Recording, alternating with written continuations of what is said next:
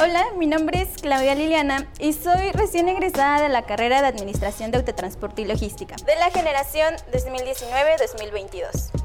Quiero compartirles un poco de lo que fue mi experiencia formar parte de esta gran familia de lo que es la universidad. Conocí personas maravillosas, desde compañeros que se hicieron muy amigos míos, que ojalá los tenga toda mi vida, y profesores que también me ayudaron mucho emocionalmente en problemas personales que llegué a tener. El ser egresada no quiere decir que dejé de participar dentro de la institución, sean parte del TUCH.